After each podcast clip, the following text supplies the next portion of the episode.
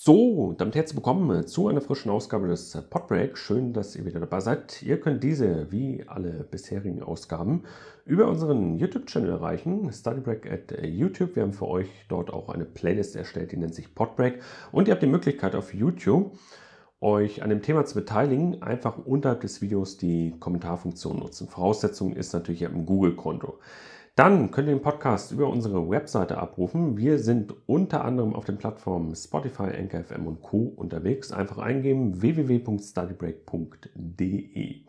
Dann noch ein Hinweis in eigener Sache, wenn ihr die Entwicklung unserer Projekte, unseres Projektes wie jetzt den Podbreak oder Studybreak an sich beschleunigen möchtet, dann schaut auch mal auf unsere Webseite vorbei www.stylebreak.de slash support.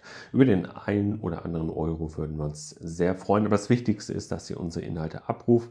Folgt uns in den sozialen Netzwerken, teilt eure Meinungen mit uns. Ja, so. Dann kommen wir zum heutigen Thema. Und zwar, ich habe mir gedacht, wir unterhalten uns heute über Leistungsdruck. Leistungsdruck in Schule, Universität bzw. Hochschule und Arbeitsplatz. Fangen wir an mit der Schule. Ich finde, der Leistungsdruck in der Schule kommt vor allem durch die Notengebung. In der Grundschule hatte ich erst ab der vierten Klassenstufe die Notengebung. Das hat mich aber noch gar nicht so interessiert als ähm, junger Schüler, zehn, neun Jahre oder so war ich alt, als meine ersten Noten dann im ersten Halbjahreszeugnis der vierten Klassenstufe dann eintrudelten, Dreien, Vieren, Zweien, alles so ein bisschen bunt gemischt halt, hattest du noch so einen Text noch mit dazu. Kennt ihr das übrigens noch? Wo, ähm, also wenn ihr minderjährig seid, unter 18 seid, noch nicht volljährig seid, habt ihr immer noch so, einen kleinen, so eine kleine äh, Beurteilung in Form eines Textes im Zeugnis gehabt von der jeweiligen Lehrkraft, wie ihr euch so im Unterricht gegeben habt. Ganz interessant. Äh, lest euch gerne mal eure alten Zeugnisse durch und schaut mal, was, wie die Lehrkräfte euch damals beurteilt haben. Überträgt das mal auf die heutige Situation, wie ihr euch heute seht. Ist wirklich interessant, sich diese Zeugnisse noch mal einmal vorzunehmen. Ja, so richtiger Leistungsdruck kam bei mir erst in der Realschule auf. Ich bin dann von der Grundschule auf die Realschule gekommen bin dort auch nicht lange geblieben, bin dann sitzen geblieben, runtergestuft worden. Ja, ich habe mich einfach nicht wohlgefühlt in der Klasse. Mobbing war dann halt auch ein Thema, Grüppchenbildung und es waren einfach zu viele Schüler in einer Klassenstufe. Das ist das, was ich heute auch kritisiere in den Schulen. Das sind 30 Schüler und mehr in eine Klasse gestopft werden. Das kann es nicht sein für eine Lehrkraft. Die eine Lehrkraft kann einfach nicht jedem Schüler, jeder Schülerin gerecht werden. Das, das ist so. Und ich habe das auch selbst im Praktikum erlebt, dass es Klassen gab, die einfach so vollgestopft waren. Und du konntest einfach nicht jeden Schüler, Schülerin einzeln betreuen und hast auch dann nicht die Probleme als Lehrkraft mitbekommen, die in der Klasse durchaus vorhanden waren. Manchmal hatte ich auch den Eindruck, dass die Lehrkräfte das auch ignoriert haben. Ja, und wenn man sich nicht unwohl fühlt in der Klasse, dann kommen natürlich auch schlechte Noten, dann steigt der Druck, ah, hier eine 5, da eine 5 und jetzt bleibe ich sitzen und so. Und da wurde ich auch das erste Mal so richtig mit Druck, mit Leistungsdruck auch konfrontiert. Bei den anderen lief es dann, bei mir lief es dann halt nicht. Dann wurde ich runtergestuft auf die Hauptschule, da lief es dann wirklich prima. Äh, bis zur 8., 9. Klassenstufe, wo ich einen neuen Klassenlehrer bekommen habe. Also der Klassenlehrer ist auch maßgeblich dafür, wie ähm, die Leistung der Schüler, beziehungsweise die Schüler zu motivieren, sie zu fordern und auch zu versuchen, dass die Schüler nicht abgehängt werden.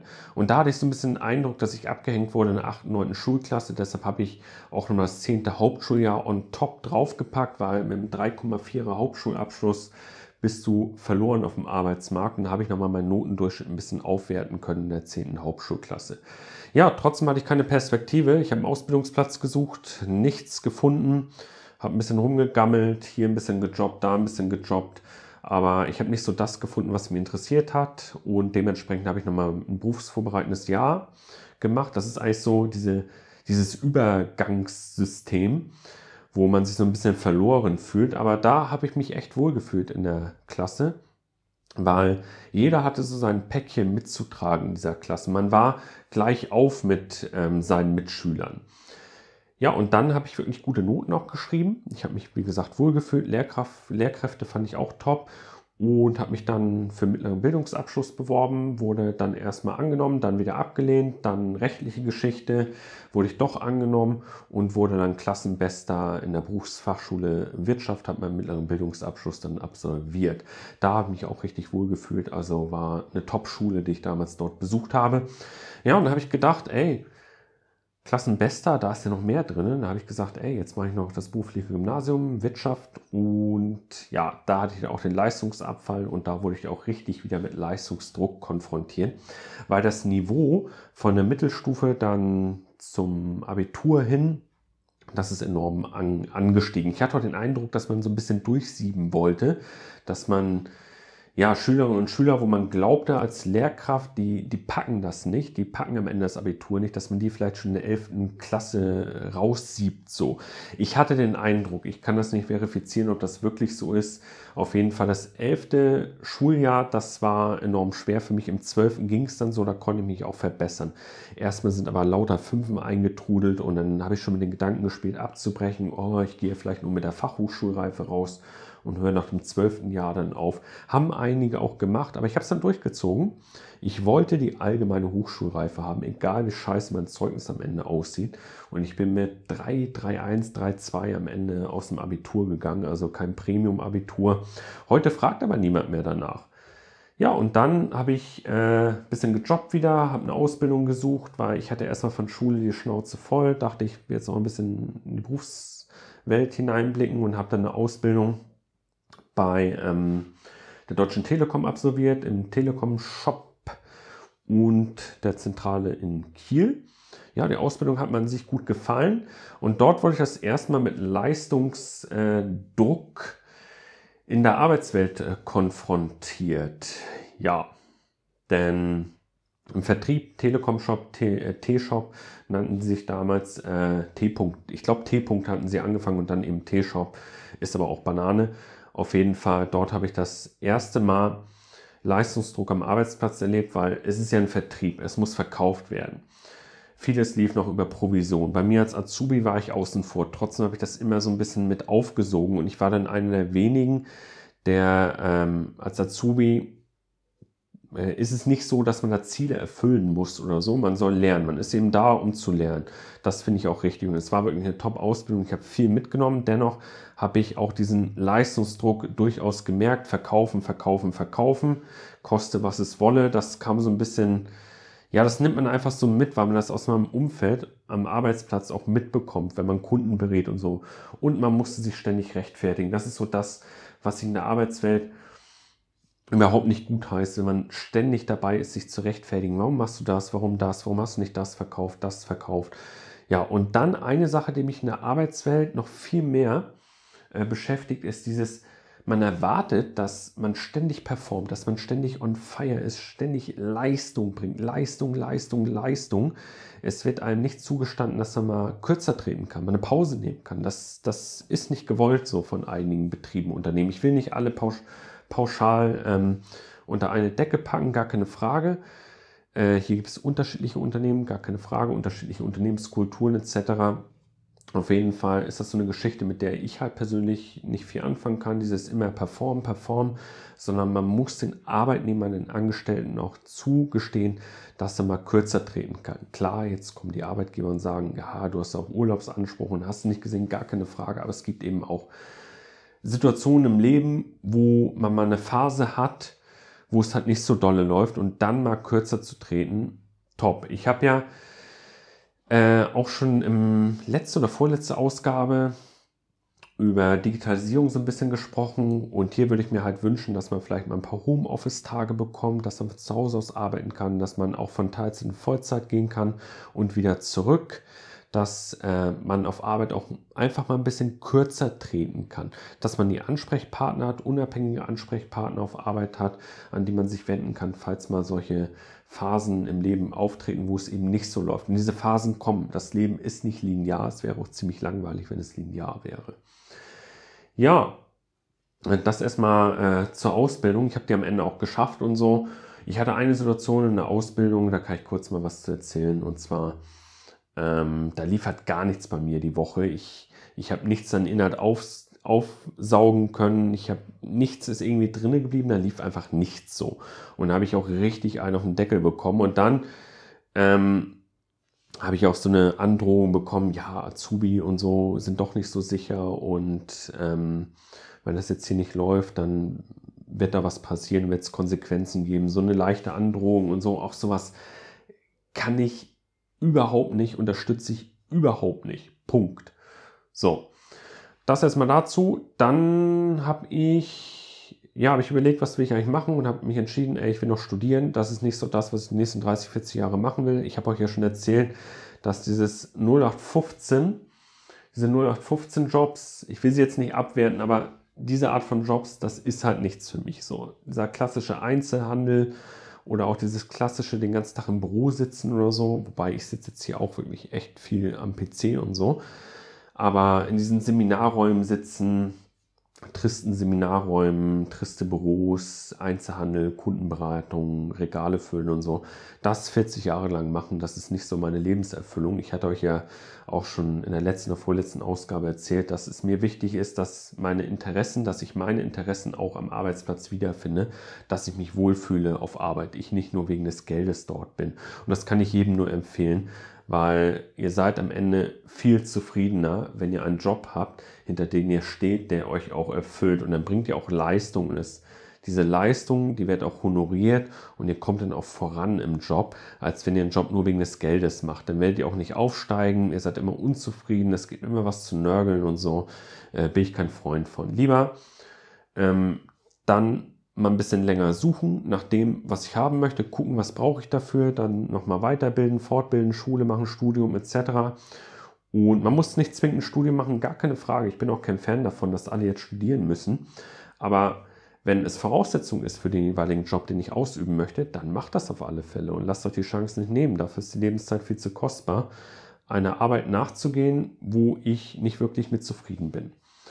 So, also Leistungsdruck hatte ich in der Schule gesagt, fünfte Schulklasse vor allem, dann neue Lehrkraft hat das Klassenklima verändert.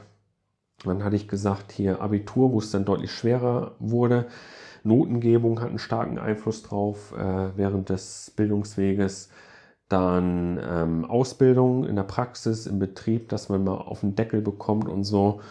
Und dieses ähm, Performen, immer Performen, das nervt mich halt an diese Drohung für Konsequenzen und so, ähm, dass es zu Konsequenzen kommt, das nervt mich halt an. Äh, man kann viel besser miteinander kommunizieren. Ihr wisst gar nicht, wie wichtig Kommunikation ist zwischen zwei Akteuren. Immens wichtig. Wir haben einen Empfänger und einen Sender. Und die Kommunikation, dieser Kommunikationsweg, der kann so oft gestört sein. Und es ist, es muss gelernt sein zu kommunizieren. Punkt. Ich bin aber auch nicht ähm, immer derjenige, der halt die perfekte Kommunikation hat. Nur, dass man das im Hinterkopf hat, dass man eben auch weiß, okay, der andere hat es vielleicht jetzt falsch aufgefasst oder ich habe meine Nachricht einfach falsch gesendet. Und dadurch kommt es jetzt hier zu Missverständnissen, weil es ist nichts Schlimmeres, wenn ihr auf Arbeit oder in der Schule seid, in der Klasse, wie auch immer, und ihr fühlt euch einfach nicht mehr gut aufgehoben, ihr fühlt euch nicht mehr wohl, es kommt zu Streitigkeiten und hast du nicht gesehen, das ist unnötig, das muss halt nicht sein. Und Kommunikation spielt eine entscheidende Rolle und dieses Androhen und so hatte ich ja schon was zu erzählt. Kommen wir zum Studium.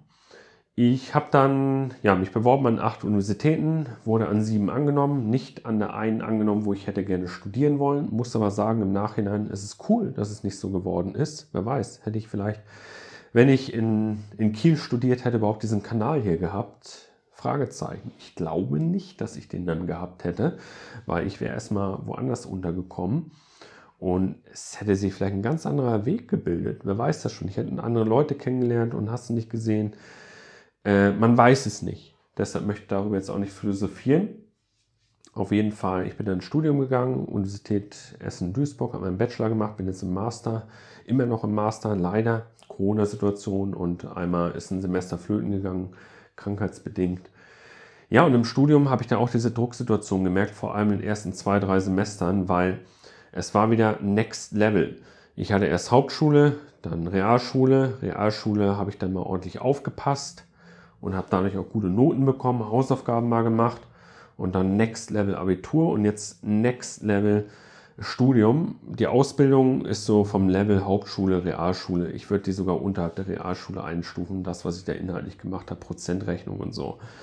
Bisschen Rechnungswesen. Das war wirklich nicht der Rede wert. So, ähm, die theoretischen Inhalte, die praktischen, da kann man drüber streiten.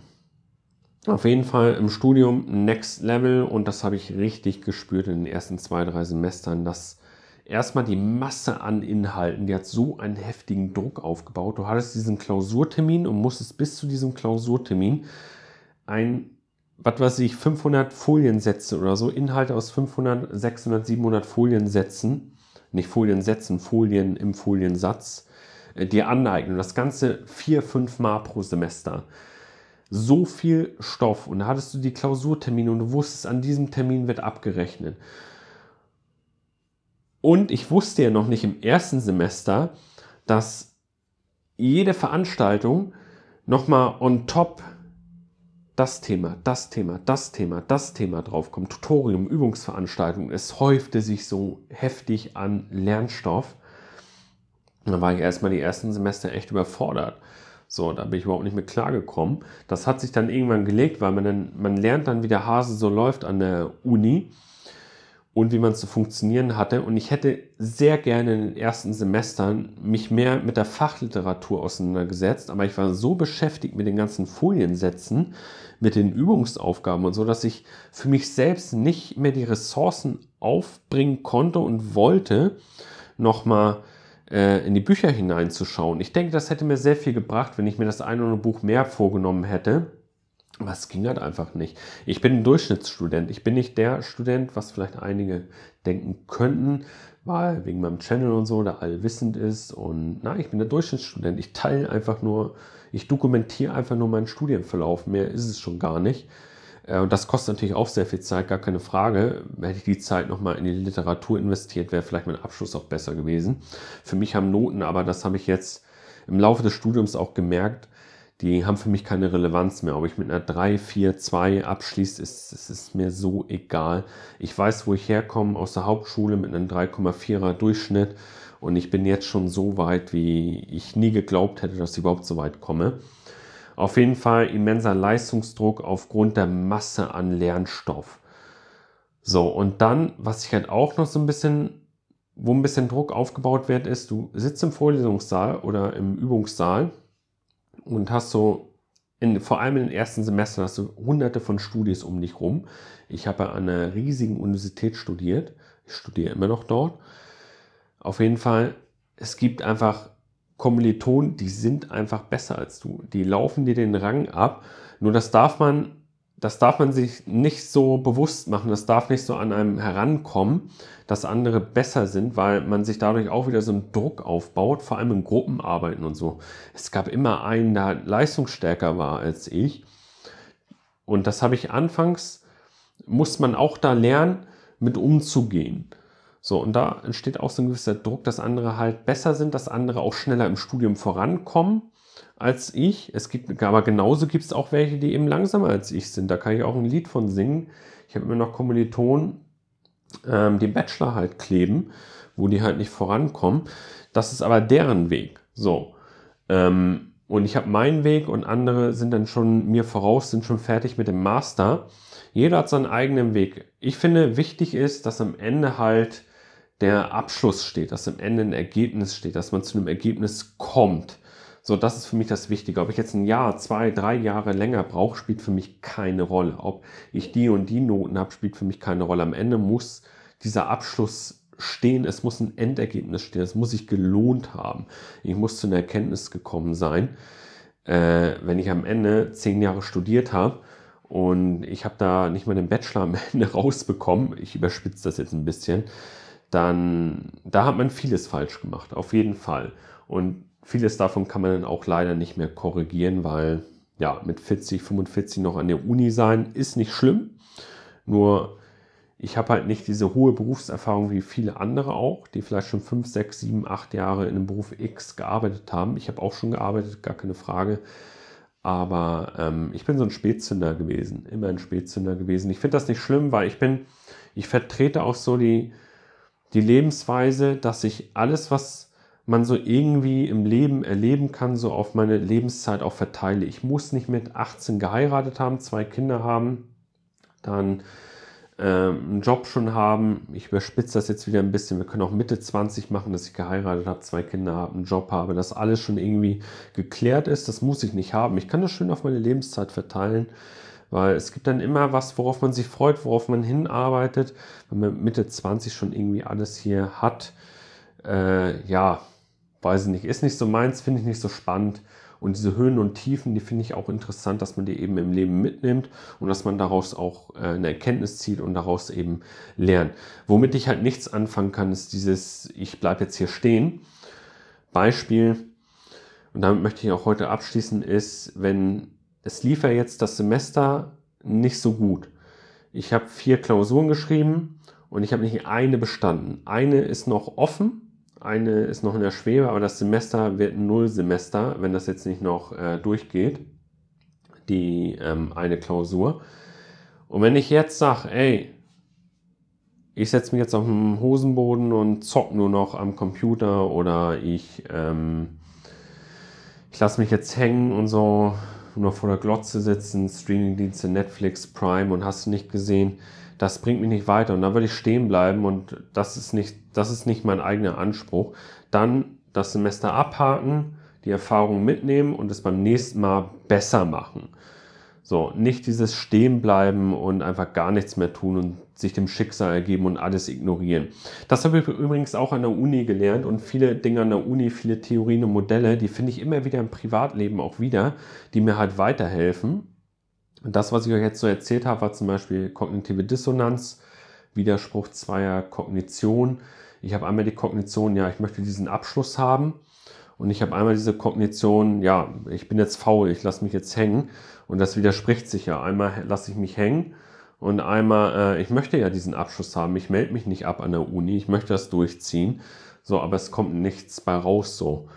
Ähm, und es gibt viele, viele Theorien und Modelle, die mir in der Uni, die ich immer jetzt so im Privat noch wiederfinde. Machttheorie, ähm, Transaktionstheorie, ganz viele Organisationstheorien, Unternehmenstheorien, die treffe ich immer und immer wieder. Und ich merke halt auch, wie man sich entwickelt im Laufe des Studiums. Das merkt ihr auch in der Ausbildung oder in der Schulzeit und so. Man wird einfach reifer, man lernt dazu. Und das finde ich halt wichtig, dass man halt nicht stehen bleibt.